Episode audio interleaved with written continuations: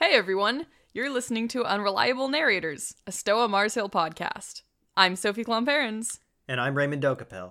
Unreliable Narrators is a podcast hosted by Stoa alumni where we discuss media, literature, and the arts, and how they relate to Christ, the self, and the world. In this episode, we'll be discussing the genre bending 2021 Marvel TV series WandaVision. We hope you enjoy our discussion. You're listening to Unreliable Narrators. There are no new words under the sun. There are no new notes I have left to hum. There are no new rhymes yet to be sung. There are no new chords that strings haven't strummed. So, before we get into the main event today, discussing WandaVision, we are going to answer for the first time ever in our first ever listener question segment a listener's question. So, uh, this question is from Jenny, who says, Just listened to your guys' episode on 12 Rules for Life. I've never read or listened to any JBP, but something you said made me curious about JBP and Buddhism. As you were talking about how in 12 Rules he posits that suffering is part of being and that we must face suffering head on to be full humans, this reminded me of the foundational tenets of Buddhism as far as I understand it. I wonder if you guys have any thoughts on JBP approaching life with a Buddhist viewpoint, or not necessarily. I wonder if he's one of those people who sees Buddhism and Christianity as symbiotic and cooperative. Can he have both viewpoints at the same time? Great question, Jenny. Thank you so much for submitting it. Uh, Raymond, what do you think? Yeah, well, I think the term that you're talking about here is uh, syncretism, which uh, is considered, I guess, from a Christian point of view, as heretical. Syncretism being the idea that all uh, religions are essentially saying the same thing or saying this saying the same truth. So, like the elephant analogy, everyone's touching a different part of the elephant, but it's the same elephant, right? Um, and it seems that Jordan Peterson does do quite a lot of that too, because he does talk a lot about Buddhism. He talks about the story of the Buddha, and then he talks about you know the Egyptian god Marduk, and then he talks about Vishnu and Hinduism and Christianity, and he talks about all of these ancient stories, uh, all of them from a psychological point of view. Interestingly, he also talks about the myth, or he would, you know, the story of evolution as kind of a mythology. And that, too, is like fodder that he uses to underscore his point. Well, I don't want to uh, simply dismiss everything that he's saying as syncretist, um, because there are things that Buddhism talks about that isn't necessarily in disagreement with Christianity, namely the claim that life is suffering. It's like, well, you start there. You start there and you say life is suffering. Buddhism has a different answer to that than Christianity does. And maybe Peterson doesn't really address that so much. But I think that what Peterson really wants to do is he's saying, he's not trying to say, look, everyone needs to be a Christian. What he is saying is that, look, there are a lot of different cultures and traditions that are all saying the same thing. And in principle, a lot of those things are instantiated in Christian values, which is the foundation of the West. And so maybe we should embrace Judeo Christian values because of that. But he's using all of these other different perspectives to sort of supplement that. I don't know if he would necessarily assume that they are synonymous with each other, but symbiotic and cooperative may be a correct word. So, a great a great uh, book for reading for you is The Life of Pi, which I wanted to do a whole episode about in answer to this question, but Sophie wouldn't let me. I did. I said no. It's not on the list anymore, right? It was never on the list, but I wanted oh. to do it. Okay, well, yes, that's why it didn't happen. um, thank you for your question, Jenny. If you our listener have questions for us, you can email us too, or contact us on Instagram, or shout into the void, and we'll probably hear it. Because we'll if you shout there. loud enough, we will, we will inevitably hear it. We there's no way we can't. uh, so speaking of uh, suffering and facing suffering head on to be a full human, uh, there's a character in Marvel who, for a time, uh, refuses to face suffering head on and instead creates her own version of reality to to avoid coping with the suffering of the real world. And I am, of course, talking about Wanda Maximoff in WandaVision. Right. Who's the actress who plays her? Oh, Elizabeth Olsen. Olsen, Yes. right? Mm-hmm. Yeah, she's really good. She is. She's very good. Uh, WandaVision is really atypical for Marvel's normal sort of thing that they produce. Uh, the sitcom format is completely new. The idea of focusing primarily on a love story, at least towards the uh, until the end, uh, is completely new. We start in WandaVision. Uh, I think it's supposed to just be set three weeks after the events of Avengers Endgame. So if you haven't seen anything before WandaVision, if you haven't seen Endgame or the movies leading up to it, you will be lost. Spoilers. yes. so WandaVision starts in a sitcom world with Wanda and her husband Vision. Vision is basically a, a robot who is hiding the fact that he is a robot, and she has powers where she can control things with her mind. And they're married. They're living in this very normal town called Westview, but they are not normal. And so they are hiding the fact that they are abnormal and they are trying to fit in. And if you are familiar with the Marvel world leading up to this series, then you will know this should not be happening because Vision is dead. And uh there's there's no way for this to be happening. They didn't get married. Vision died. Um something's off here. Something is wrong. Well, a lot of things are wrong, and that's not the only question we have. The other question we have is why in the world are we watching a 70s sitcom? Like, well, it, was, it wasn't actually started in the 70s, it starts in the 50s. It's black Yep. and white. It's black and white, and it's modeled after the Dick Van Dyke show. So that's not something that we're used to seeing in the Marvel universe at all. So that's another thing that really sh- that, that really throws us into confusion. Yes. But I think is really fun. Yeah, yeah. It's very. It's a new concept. It's pretty cool. Uh, we start in the sitcom world. Slowly, as the show goes on, we zoom out and start to realize or reveal that what's happened is Wanda, um, driven by grief over the loss of honestly everyone in her life, but most lately the loss of Vision, uh, who she had fallen in love with, and so she has created her own reality that is this sitcom world, and she's populated it with a cast that's really real people who happen to live in this town called Westview, and she's sort of expanded her magic to create something that they call the hex around this town. What what are Wanda's powers? She's a, I mean, this is like superhero world, right? So what can she do? Yeah, I mean, I'm a little unclear on it. It seems like basically she can move things with her mind. She can create things kind of out of thin air, at least she can in the in the show, and then she can mess with people's thoughts. So she can sort of make them believe things or see things that aren't really there, which is sort of what I think it's called chaos magic technically, but that's what allows her to create this false reality that sort of traps people into following her script uh, for this show. Eventually, we find out that there is a, a villainous character who is messing things up somehow. That's a thing that's happening. Uh, and then that villain is eventually defeated by both Wanda and Vision together. And then the series ends with Wanda saying goodbye to Vision and uh, Accepting the fact that he's dead. accepting the fact that he's died and closing down the hex. So destroying her false world and re entering the real world. Mm-hmm.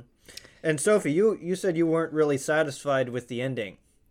Yes, I have some complaints about WandaVision. Um, Yeah, what are those?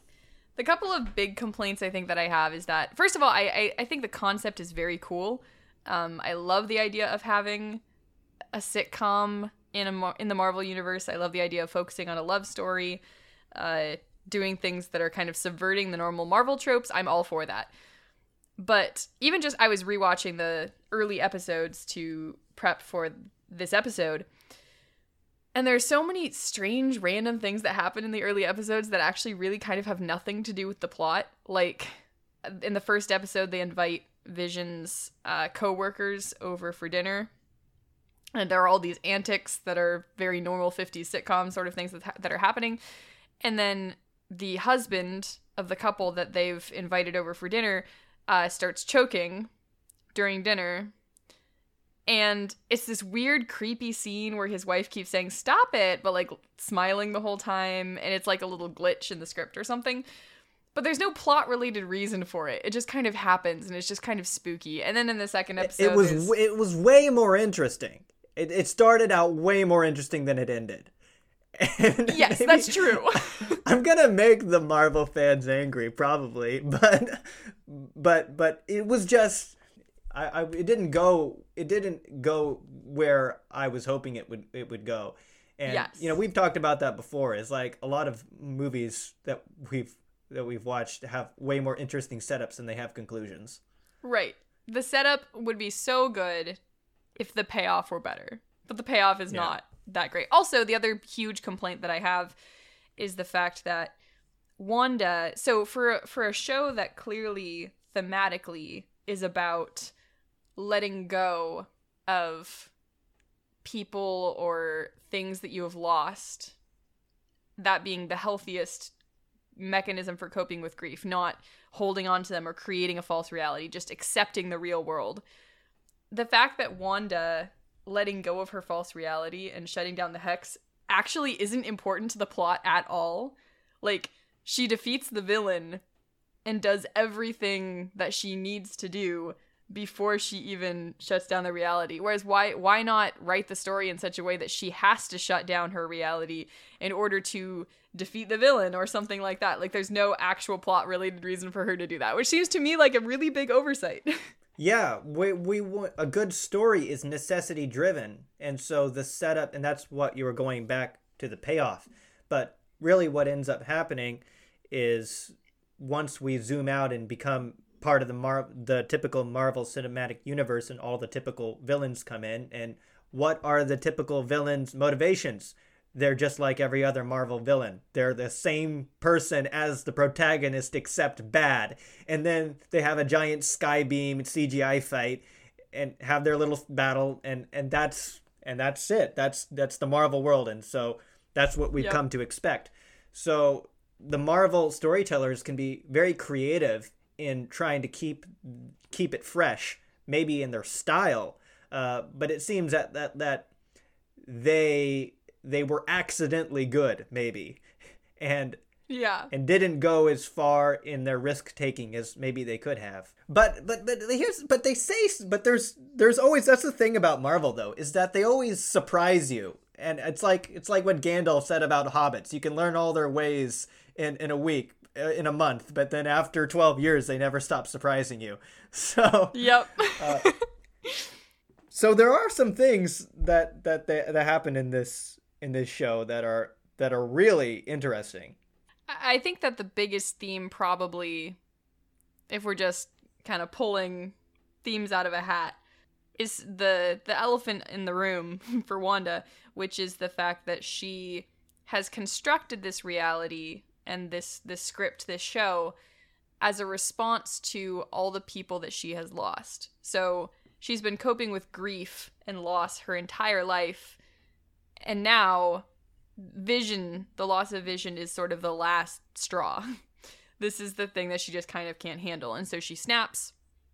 And that's what leads to the the creation of this reality. And the quote that uh, to my understanding is the most famous quote from this show. I certainly heard this quote long before I actually saw the show. Uh, is what is grief if not love persevering?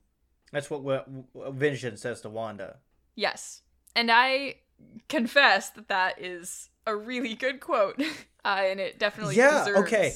Seriously, like when I heard that it, coming from a Marvel movie, I the immediate thing I said I was sitting there watching it with my sister was, "Who said that?" I was like, "Where did that come from?" That must be like some other writer or something. Like they must be quoting some some poet or something. So I was like looking it up. I was like, "They." No, it's like this is an actual the Marvel writers. They wrote that line. That's an Marvel original quote. line, and it's like, wow, that is deep. What is grief if not love persevering? It's like, oh, So I guess the first question is what what does that even mean? How how would we break down what they're trying to say in the context of the story by having that particular character Vision say that to Wanda? Well, this happens actually a little bit later in the show when Wanda is beginning to accept the fact that her of her of her made up reality, right? And she's very depressed in the wake of that. So mm-hmm. up till now, she's been very violent actually and almost to the point of being a, an actually villainous character, which is really interesting because it's her violence which becomes the main antagonistic force whereas the in, antagonist agatha she's not really the antagonist. I mean you know it's not where the interesting stuff is. Um, but it's like her violent hatred of just accepting reality and that happens like you know very early on when she comes outside and and there's there there are people who are trying to break into the hex and a guy in a hash mask ma- um hash mask hash mask suit Hazmat? comes out hazmat suit comes out and there's bees coming around him and he's actually a real person from the outside world who comes in and Wanda says no rewind we're back into the fantasy world cut to credits everything's happy so that's what she's been doing up to this point. and then later on she, that that all that the hex has been broken and she's she's unbelievably depressed and vision is trying to cheer her up and so what's happening right now is Wanda is actually having to face grief. And um, you think, you would think, at least from Wanda's point of view, that she's doing this because she loves Vision so much. She loves Vision so much that she's willing to create this world for her, will, world for him. Mm-hmm. When really she's just loving herself and loving her own state of mind. And so when it comes to the fact where she has to confront the fact that that he's dead and deal with grief, then the answer, the answer which Vision, at least the made up Vision, says to Wanda, which may be a member of her own consciousness telling her that this, is that if you really are a loving person, if you really do love, then you have to love through grief. That's the only means in which you can love. What do you think? Yeah. No, I definitely think that's true. And actually, that sort of reframes the way I was thinking about the quote because the thing that didn't quite make sense about it to me is the fact that I was thinking about the story in the sense that Wanda's grief is what causes her to create the reality in the sense that the grief she is working through her grief in the reality which I thought was weird because the statement that grief is love persevering is saying something positive about grief but then grief is the the source of the problems which is the false reality. But actually what you're saying is her her false reality is avoiding grief. Mm-hmm. it's refusing to encounter and work through that grief whereas living through that grief would be the actual way that she would show love which actually so that makes a lot more sense to me now. I don't know if i really put that together before. Yeah it's a lot it's a lot to to to put into perspective because vision is making an argument it's a rhetorical question right? And it's redefining what the definition of grief is because grief we typically assume is to suffer right? And if we look at the latin what's the latin word for suffer? How do you say uh it pat patior is i suffer and then pati is right to i didn't suffer. I didn't want to pro- pronounce it wrong but it's in the passive. It's Mm-hmm. something that happens to you right? And that's what we assume grief is but persevering is the opposite of it. So there's a difference between endurance and perseverance. Endurance is taking it perseverance endurance is taking it and perseverance is taking it on. It's an mm-hmm. active role. You're fighting for something. So that challenges what we think about what grief is. And he says, What is grief if it is not love persevering? Mm. Saying, Why is it the fact that we feel grief at all? You know, it's like because if you if you're not living in the real world and you don't love, you don't feel grief. It's the only thing only people who love who can feel grief, and that's an active thing. It's not a passive thing. So this reminds me of the the article that I wrote for our blog the other day.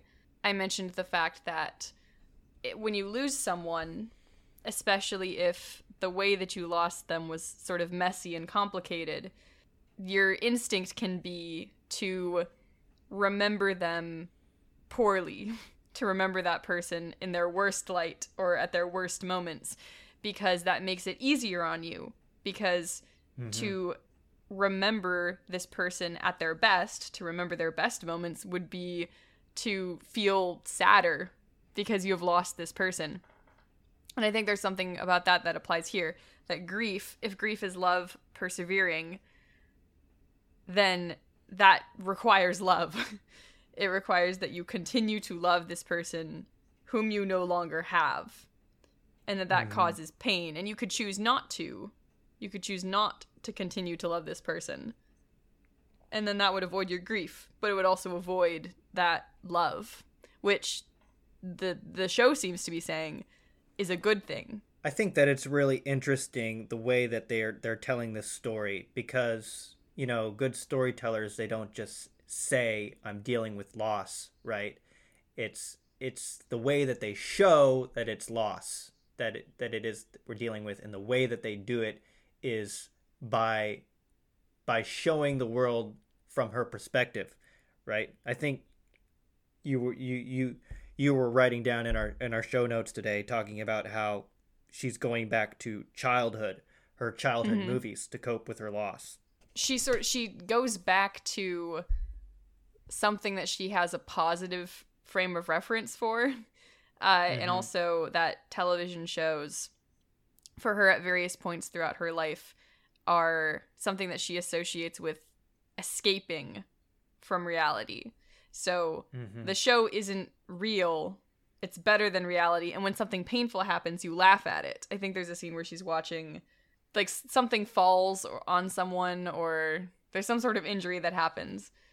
And she mentions that, like, in a show, you're not concerned about it because you know it's not real. It didn't actually happen.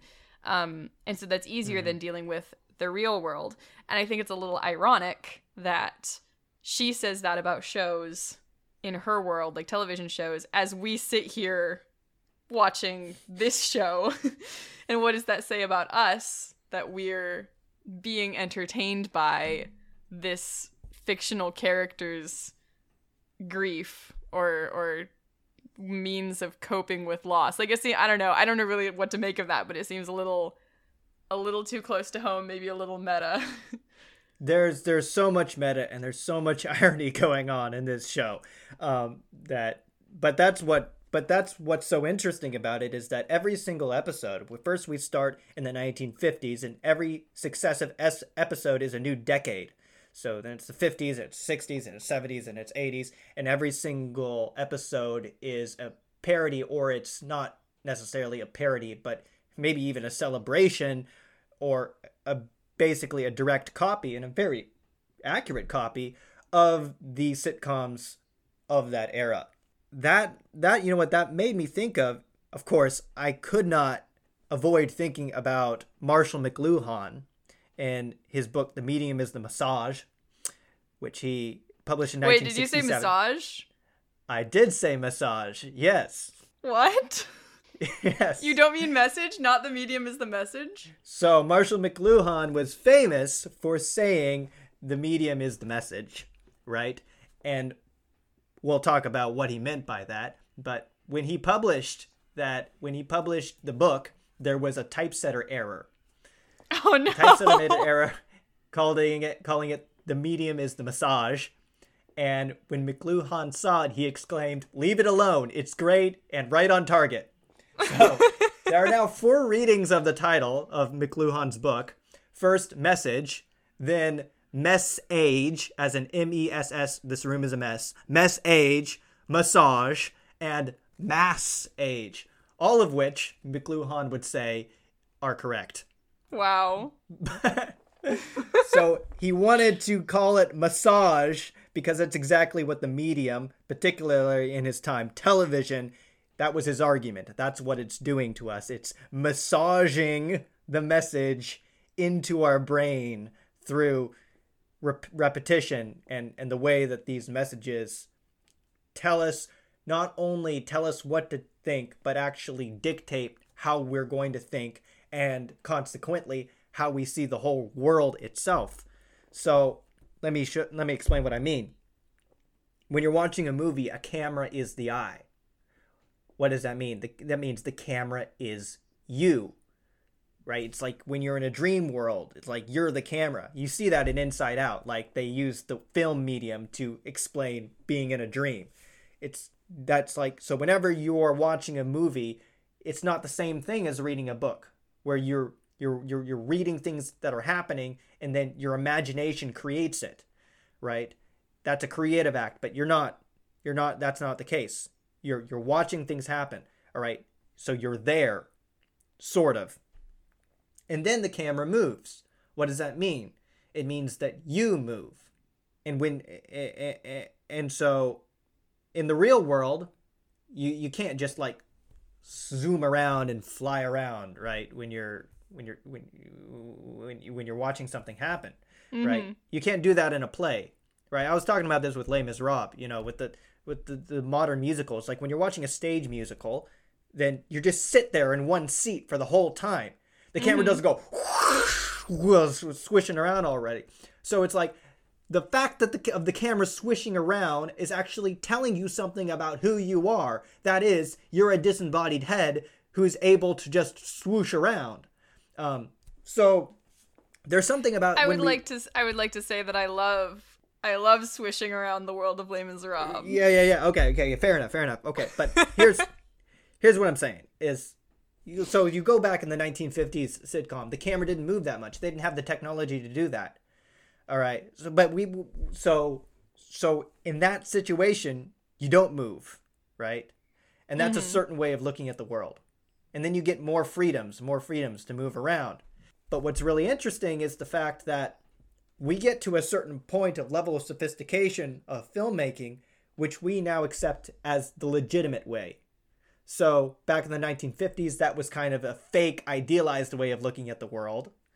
And then we look at the more modern cinematic canons, the more modern cinematic me- medium, and we accept that as authoritative. Why? Well, it's because it's more recent. It's because we're in it. That's the age that we're living in. Mm-hmm. But McLuhan would say, well, why should we assume that's any more real than anything else? Right? So, like, here's another example nutrition facts on a milk carton. It's like, it's called nutrition facts why should you assume that it's either nutritious or facts? Well, it's because it's in a it's in a box and it, the font is in Arial type font and it's not in Jokerman or Comic Sans and it's black and it's on white. And it's like all of those things are important because and that's why we accept it as authoritative. So, here's what I'm trying to say about WandaVision though is that it keeps on switching and part of the point of this whole commentary is the fact that these are all framed views of reality, which are somehow dubious in their inherent truthfulness. And then we finally get, and all of those, like the original one, it's four by three aspect ratio, which is like the television screens, right? That's mm-hmm. what we mm-hmm. used to have. We used to call that full screen for you Zoomers out there. That was a that was a phrase we used. Now we only have everything is only in widescreen now, and so once we get to the to to the fact where we realize this is no this is not a TV show. This is Wanda coping with her grief within the Marvel uh, the Marvel Cinematic Universe. Then it changes again. It changes again from four by three to sixteen by nine. The 16 by 9 aspect ratio is the common standard for the cinematic medium that we're that we watch now. And we immediately accept that, okay, now we're in the real world now. Right? Mm-hmm. Which like you said, is that's that's ironic. Why should that be considered more real than any of the other mediums? So I have a quote here I'm going to read by uh, Marshall McLuhan. Oh no. This isn't in our show notes. I'm concerned. All media are extensions of some human faculty, psychic or physical. The wheel is an extension of the foot. The book is an extension of the eye. Clothing is an extension of the skin. Electric circuitry an extension of the central nervous system. Media, by altering the environment, evoke in us unique ratios of sense per- perceptions. The extension of any one sense alters the way we think and act, the way we perceive the world. When these ratios change, men change. And I can't, I'm limited by the medium that we're, the audio media that we're in. But if you look at this book, I have you read this book? No. Okay. This is like a really funny, fun book because the whole thing is made like a magazine. But it was supposed to Oh. be published as some sort of like an academic, an academic book, right? And he's, you know, he's, uh, Yeah. he's a pretty educated guy. So it, it, it kind of breaks down the expectation that you should that you know an academic book should just be text but that's part of his point. He says look the way you say things in a typeface with whether you use audio visual media or so on and so forth that's part that's as much of the message as everything else. Mm-hmm. so i think that there's something i don't know if the marvel writers are cognizant about this but they're they're certainly aware of the kind of this the state we're in culturally When we watch a show, like, I don't know, the Dick Van Dyke show, we, because we're here in 2022, are aware of the fact that this is something that was filmed in a time that is not ours, and the fact that it's in black and white, or the fact that people dress a little differently, or that they talk a little differently, or that the conventions are a little differently, is almost like we're watching people who are in a foreign country. right the transatlantic accent right? Yeah, the Yeah. transatlantic accent which never actually existed but right. is used in like classic hollywood films. And it's like we don't don't think that that reality is uh fake in the sense that we don't think it never happened but it's not a now thing. We immediately know this wasn't made now. This isn't in the real world in the sense that it isn't our world. We're firmly entrenched somewhere in the past at a point that can't be changed so the fact that we start WandaVision in a 50s sitcom immediately tells us something about what is the relationship of this world to the current world and to the past. This is something that, if it really happened, happened long ago. And these people mm-hmm. are dead now, is really what it's mm-hmm. saying. Because mm-hmm. if these people, if this really was made in the 50s, and obviously it's not, like we're suspending disbelief here. But if this show we're watching was made in the 50s, then these people can't aren't alive anymore. or if they are, they're very mm-hmm. very old. Mm-hmm. So we immediately are being told something about the reality of this world just based on the time that it's being set in.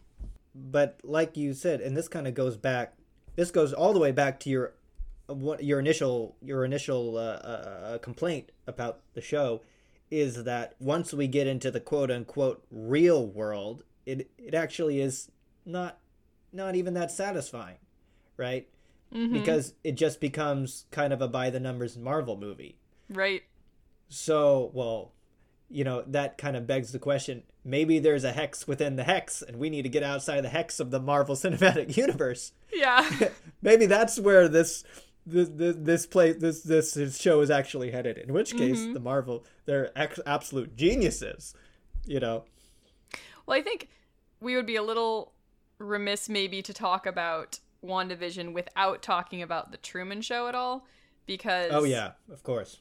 obviously this this show is following a little bit in the footsteps of the Truman Show because it would be difficult to write any any screenplay that involved alternate realities and not be a spiritual successor to the Truman Show. Um, Or or or Doctor Who, I guess too, right? True. Yeah. Um so with the Truman Show, it's about a man who grew up in a reality TV show. He just doesn't know it. So he was born, he's owned by this corporation or I guess adopted by. He's this technically the son of this corporation. Uh and he's living in this world where there are all these hidden cameras around and they're all watching his life. It's a 24-hour broadcast but he has no idea. He doesn't know that everyone around him is an actor. Uh, he doesn't know that he can never leave the town he lives in because there's literally nothing beyond it because it's a constructed set uh, where the sky is just a dome and if you tried to fly in a rocket ship or something you would just hit the ceiling he doesn't know any of that. And then over the course of the movie he slowly starts to realize that he's actually trapped in this world. And then the final scene is him opening the door and walking out into the real world. So I think one thing that's strikingly different, maybe, about WandaVision than The Truman Show is that in The Truman Show, the reality inside the the dome inside the show is pretty clearly undesirable. It might be a relatively comfortable life in the sense that it's all kind of curated for him. But it doesn't he's not he doesn't seem super happy there. and he kind of Right. realizes that there's something beyond.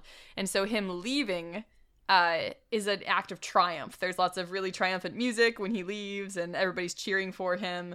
Uh, it's this big deal in the real world because there's something triumphant about the fact that he's leaving.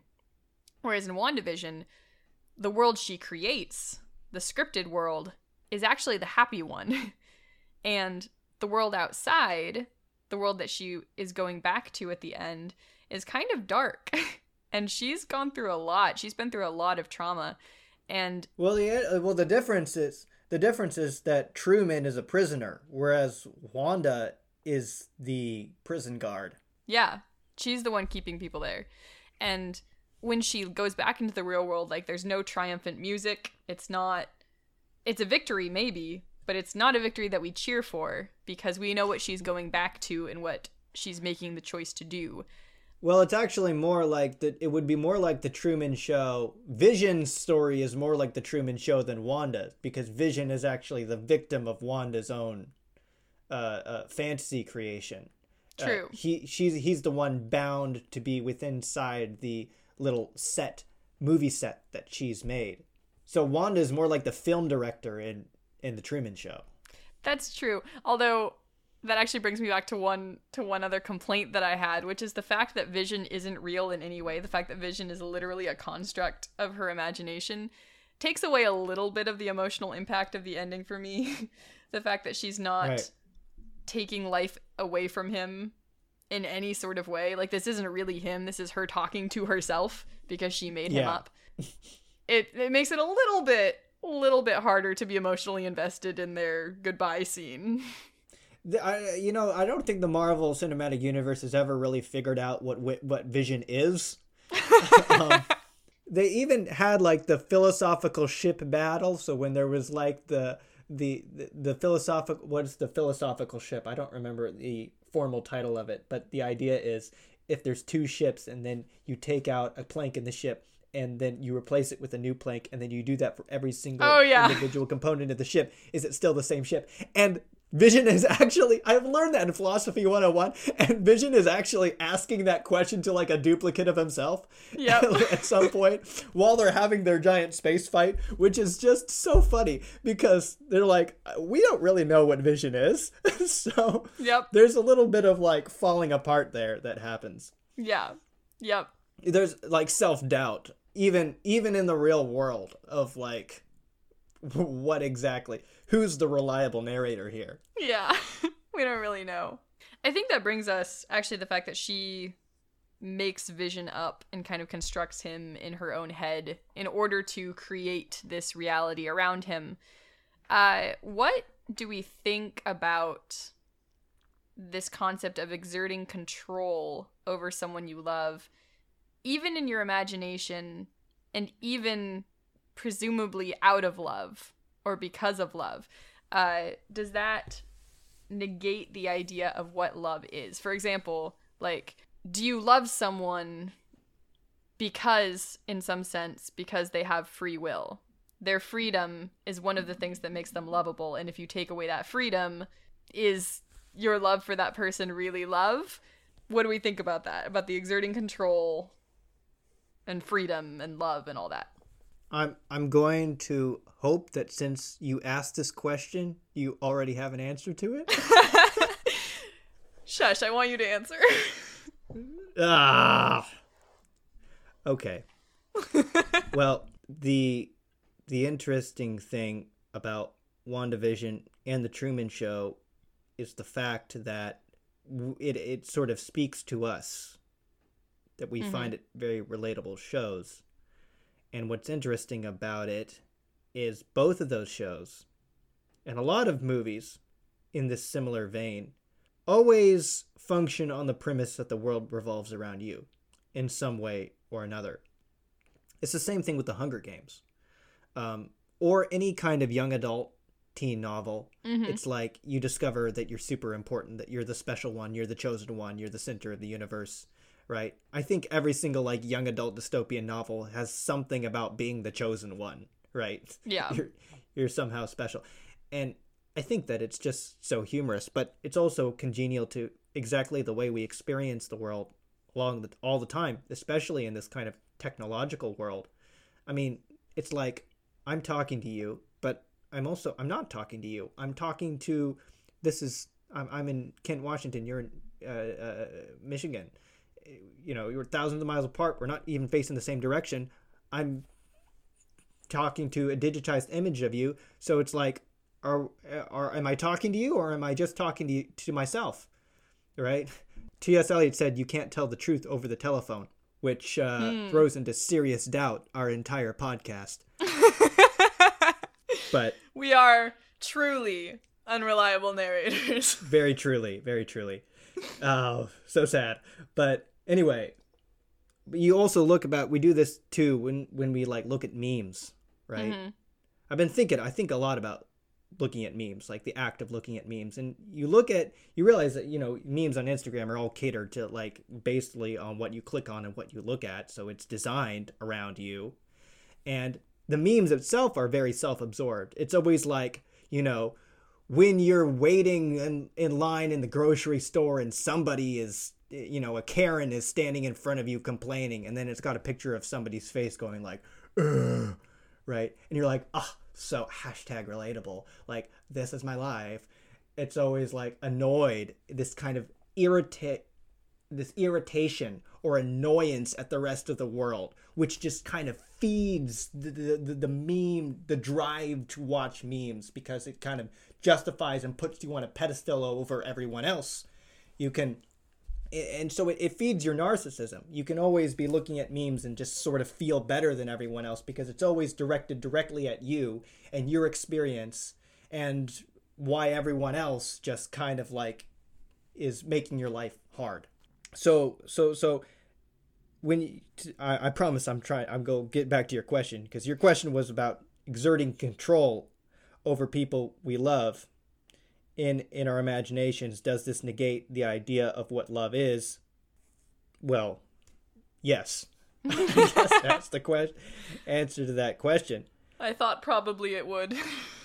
I mean, because to live in the real world, you to actually love another person, then everything about this this kind of self-created world or universe that we live in really has to really has to be thrown away, right? It's that's the reason why we tell people to you know, if you are listening to me, put your phone down, right?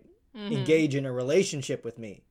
Um, and you know, I've I, as a teacher, I have this problem with like in-person learning, right? Um, well, not I don't have a problem. I mean, the person with rem- the problem with remote learning, because you can't you can't learn. It's not a class. It's not the same thing. It's a different message.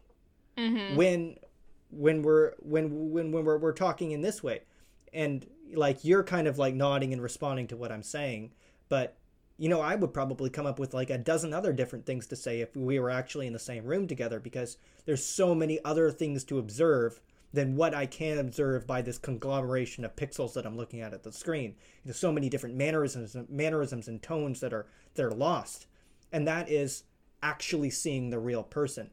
The real person changes all the time right? The image doesn't change. But it's much more comfortable for us to live with the meme focused universe where nobody changes right? Um, so it's very much you know Wanda's Wanda's story, Wanda's experience is very much uh, like the, the the problems that we deal with as human beings of making up a story in our imaginations about who we think all of these people are, our family's members are, and and just kind of like living living the narration of that. And that's I mean the the objective world and the narrative world being in disjunction with one another. That's a really big theme, of course, that Jordan Peterson talks about. Yeah. Which is, you know, existentialism is like, okay, stop living by the ideology. The ide- ideology doesn't change. Like, tear that down and look at the changing person. So things are so much different. Like when I'm in a classroom and I'm actually having a conversation with somebody, like I have to change my plans, my whole lesson plan, because somebody has a question, um, or, or somebody doesn't understand things, or or their face is like twitching. You know, they're they're they're, they're furrowing their brow in a way that tells me that I've got to change directions. Mm-hmm. You know, so it's well, well, you know, to the much as much as it is in my power, I think that's probably what love persevering is. There's there's such a stark difference between loving a real person and loving the idea of a person or what you want a person to be and what you want to make them into. Um, in C.S. Lewis's Till We Have Faces, the protagonist, Orual, she has an almost kind of romantic connection to a soldier who's a character who goes through the whole, uh, is there throughout the entire novel. And there's one point at which over time progressively because she's become queen and she kind of has control and she's able to control him and kind of make him be near her and make him do what she wants him to do. And she says at one point that uh, a love like that can grow to be nine tenths hatred and still call itself love. That's such a good quote. Yes. Well every single quote from till we have faces is such a good quote. But like the fact that uh it's it's her control that does that. That because she doesn't want him to have freedom because she doesn't want him to have freedom to spend time with I think he's even I think he's married at that point. She doesn't want him to be with his family, like his wife and his children. Because she has some kind of twisted love for him or she thinks she does. That that is not love persevering that that is her exerting her own control over him and the fact that she doesn't want him to have freedom means that she doesn't love him she loves something in her mind that she is calling by his name but it's not really him. And then that's true of the people in our lives as well that we if we really claim to love someone that means permitting them to be free.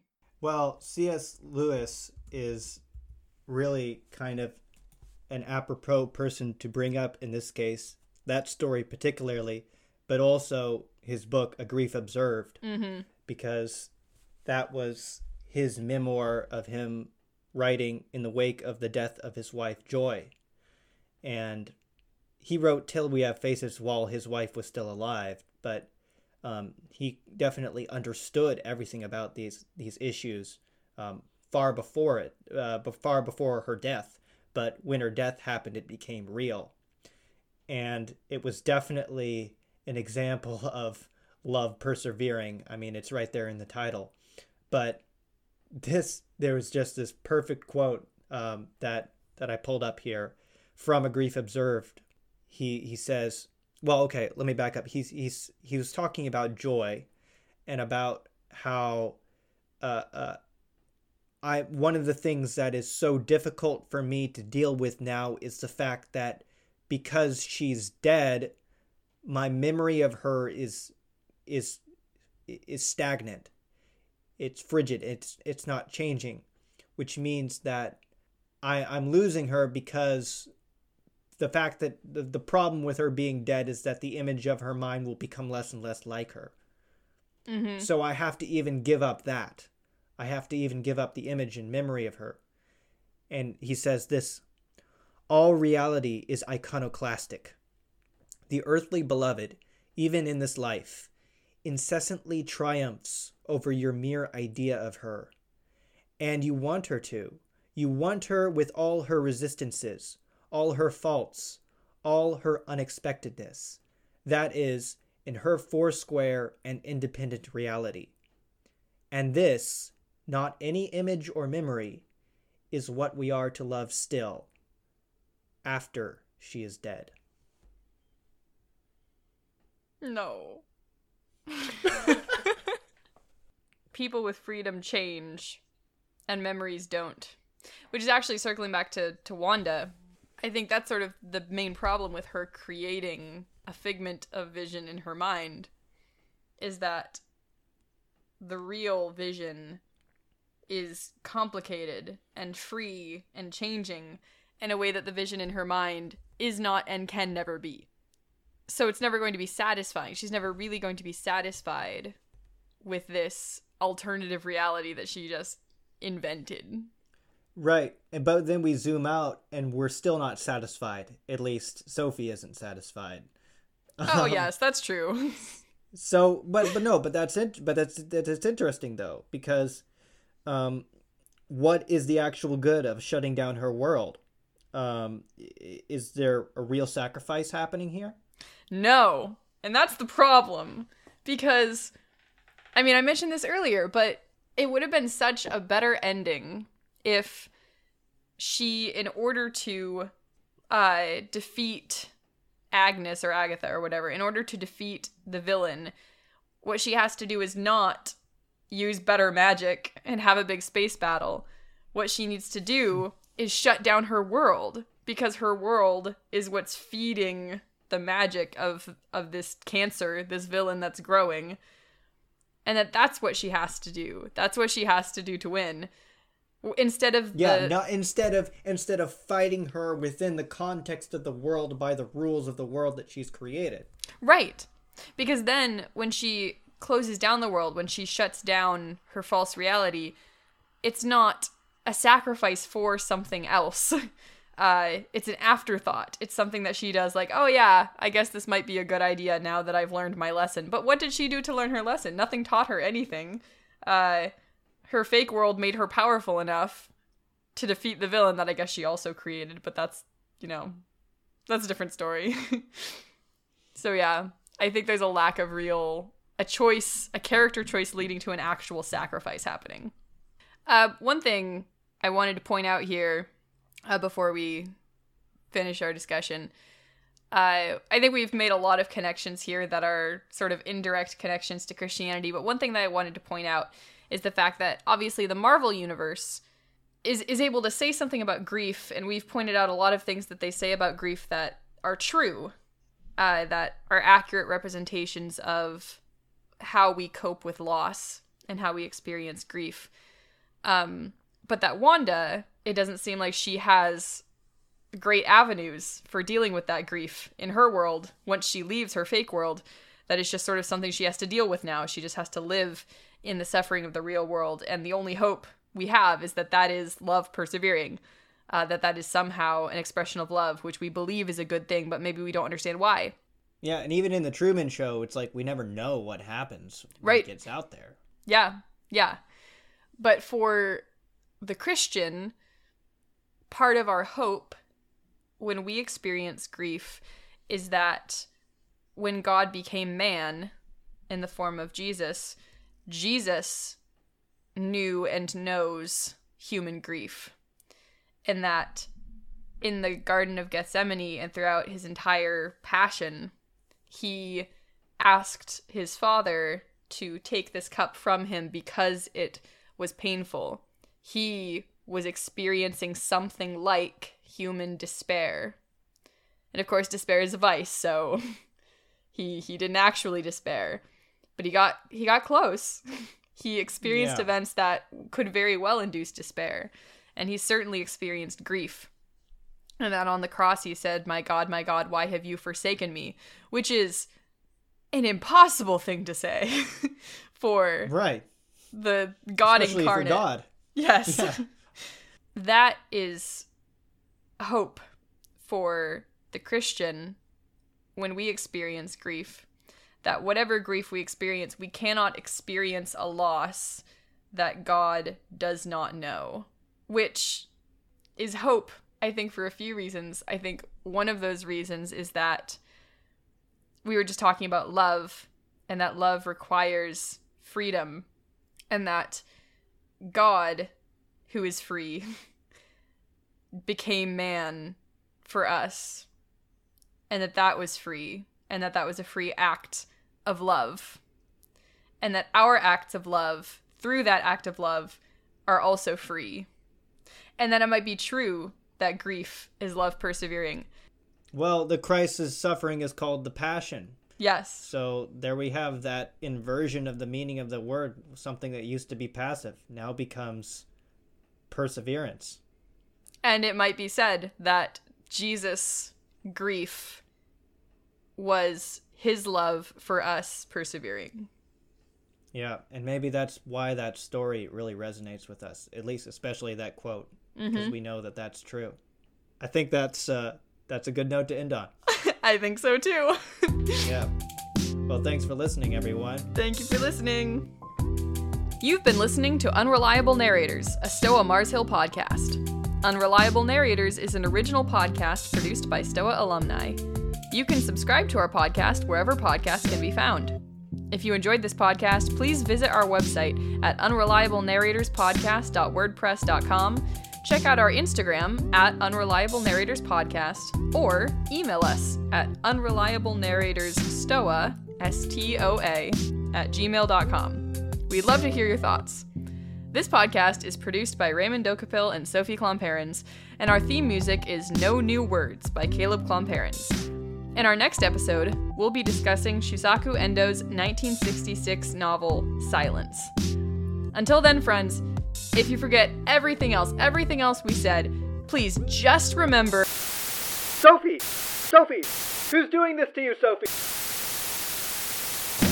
I know you can see something inside the one part of me that I cannot hide. And maybe it's true that nothing is new, but I can see so much more in you.